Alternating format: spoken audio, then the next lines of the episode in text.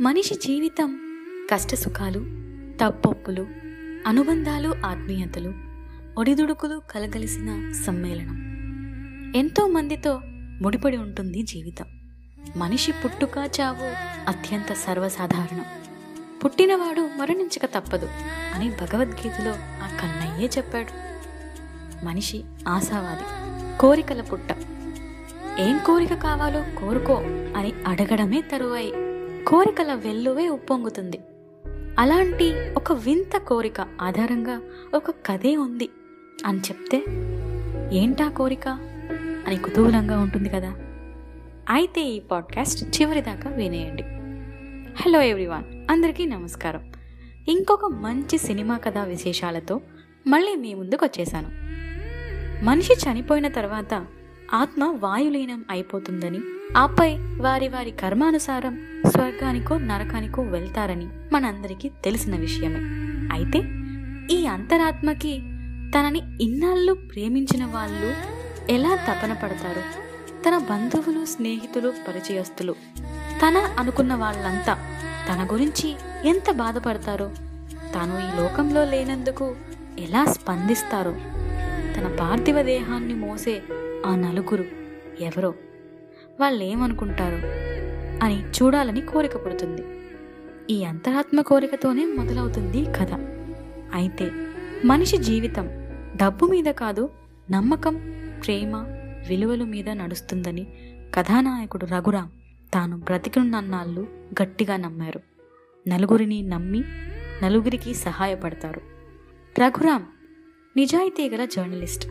ఒక పత్రికా ఆఫీస్ వాళ్ళకి సంపాదకులుగా పాత్రికేయులుగా పనిచేస్తూ వచ్చే జీతంలో సగం ఇంటికి సగం సమాజ సేవ కోసం ఖర్చు పెడుతూ ఇల్లు గడుపుకునే ఒక మధ్య తరగతి కుటుంబీకుడు. కుల మతాలకు అతీతంగా బ్రతికేవాడు. సహాయం చేయండి అని ఎవరు అడిగినా కాదనకుండా చేసేవాడు. తలకి మించిన సాయాలు చేయడం వల్ల అప్పుల పాలవుతాడు. డబ్బు కంటే విలువలే ముఖ్యం అనుకునే రఘురాం సిద్ధాంతానికి తన భార్య కొడుకులు కూతురు వ్యతిరేకం. వాళ్ళ అవసరాలకి డబ్బులు తెచ్చివ్వకపోగా ఇతరులకి దాన ధర్మాలు చేస్తున్నారని గొడవలు పెట్టుకోవడం ఇంట్లో తరచుగా జరిగేవి.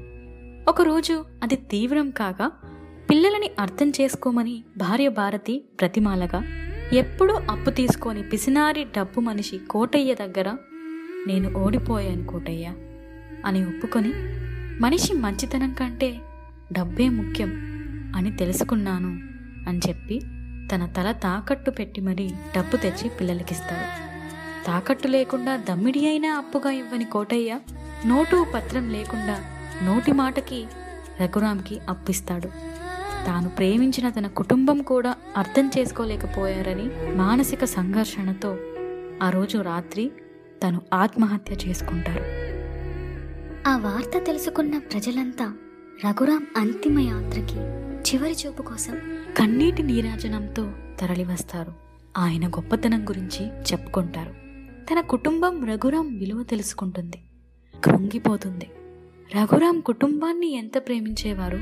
సమాజాన్ని అంతే ప్రేమించేవారు. ఇల్లు ఆయన్ని పొట్టన పెట్టుకుంది. కానీ మీరందరూ ఆయన పరువు కాపాడారు అని వారి చేతుల మీదగానే తన భర్త దహన సంస్కారాలు జరగాలని కోరుకుంటుంది భారతి.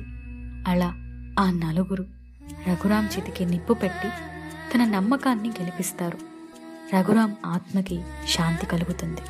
ఈ ప్రపంచాన్ని నడిపేది డబ్బు కాదు ప్రేమే అని నిరూపిస్తుంది ఈ సినిమా ఆ నలుగురు.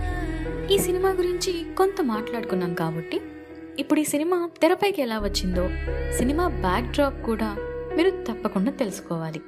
చిత్తూరు జిల్లా మదనపల్లి దగ్గర కొత్తకోట అనే ఊరిలో జరిగిన ఒక నిజ జీవిత సంఘటన డైరెక్టర్ మదన్ని చాలా కదిలించింది. ఊరంతా అప్పులు చేసి చనిపోయిన ఒక అతని దహన సంస్కారాలకి ఊరంతా కదిలి వచ్చిందట అతను చేసిన అప్పుల గురించి మాట్లాడకుండా అతని గొప్పతనాన్ని చెప్పుకున్నారట. ఆ సమయానికి డిగ్రీ కోర్స్ చేస్తున్న మదన్కి ఈ సంఘటన చాలా రోజులే మదిలో మెదిలిందట. అప్పుడు డబ్బు కంటే విలువలే ముఖ్యం అనే దాన్ని బేస్ చేసుకొని ఒక కథ రాసుకున్నారట. కథ టైటిల్ అంతిమయాత్ర అని అనుకున్నారు. రైటర్గా పనిచేస్తున్నప్పుడు మదన్ ఈటీవీ వారికి సీరియల్ కోసం ఈ కథని చెప్పారట. అయితే మొదట్లోనే చావు సీను అంతిమయాత్ర ఉండడం వల్ల ఇంకా ఇది ఒక చావు కథ అని చెప్పి రిజెక్ట్ చేశారట. ఆ తర్వాత కొంతమందికి కథ చెప్పినప్పటికీ సినిమాగా తీయడానికి ఎవరూ పూనుకోలేదు. అప్పటికి మదన్ గారికి డైరెక్టర్ చంద్ర సిద్ధార్థ్ గారికి పరిచయం ఉంది. అలా ఈ కథ చంద్ర సిద్ధార్థ్ గారి అన్నయ్యకి చెప్పగా తర్వాత చంద్ర సిద్ధార్థ్ గారు ఈ కథని సినిమాగా తీయటానికి బాగా నచ్చుకొని ఒప్పుకున్నారట. ఇప్పుడు హీరో పాత్రకి కొంతమందిని సంప్రదించి ఆ ప్రయత్నంలో హీరో రాజేంద్ర ప్రసాద్ గారికి స్టోరీ చెప్పడం జరిగింది. కథ విన్న రాజేంద్ర ప్రసాద్ గారు అలా లేచి నడుస్తూ వెళ్ళిపోయారట. ఆ రియాక్షన్కి ఇక నా పని అయిపోయింది. ఈ కథకి ఇక్కడితో ముగింపు కార్డు పడిపోయింది అనుకున్నారట మదన్ గారు. కానీ నిజానికి రాజేంద్ర ప్రసాద్ కదిలిపోయి కంటనీరు పెట్టుకున్నారట. అది చూసినప్పటికీ మదన్ చాలా సంతోషించారు. ఇక అప్పటి నుంచి రఘురామ్ పాత్రకి ప్రాక్టీస్ మొదలు పెట్టేశారు రాజేంద్ర ప్రసాద్ గారు. ఆ కళ్ళజోడు నడక నడవడిక చిరునవ్వు. ఇలా ఆ పాత్రకి సంబంధించి అన్నిటి గురించి తెలుసుకోవడం మొదలుపెట్టారు. తర్వాతి ముఖ్య పాత్ర రఘురాం భార్య భారతి. భానుప్రియ రమ్యకృష్ణ గౌతమి గారి పేర్లు అనుకున్నప్పటికీ వాళ్ళ డేట్స్ కుదరకపోవడంతో రాజేంద్ర ప్రసాద్ గారికి తన మిస్టర్ పెల్లం గుర్తొచ్చేసింది. అంతే ఇప్పుడు రఘురాం భార్య క్యారెక్టర్ భారతిగా ఆమని గారు సెట్ అయ్యారు. అయితే సినిమా టైటిల్ అంతిమయాత్ర కాదు ఆ నలుగురు. చంద్రసిద్ధార్ దర్శకత్వంలో మొదలైంది ఆ నలుగురు. రాజేంద్ర ప్రసాద్ గారు ఈ సినిమాలో నటించారని చెప్పడం కంటే జీవించారు అని చెప్పడం ఉత్తమం. అంతగా ఆకట్టుకున్నారు ఆమని కోట శ్రీనివాసరావు గారు శుభలేఖ సుధాకర్ సుత్తివేలు రాజా చలపతిరావు రఘుబాబు తదితరులు ముఖ్య పాత్రల్లో తమ నటనతో అభిమానులని కట్టిపడేశారు. రావడం ఒక్కడై పోవడం నడుమై నాటకం విజిలీలా. వెంటయే బంధము రక్త సంబంధము తోడుగా రాదుగా తుదివేళ. మరణమనేది ఖాయమని మిగిలెను కీర్తి ఖాయమని నీ బరువు నీ పరువు మోసేది.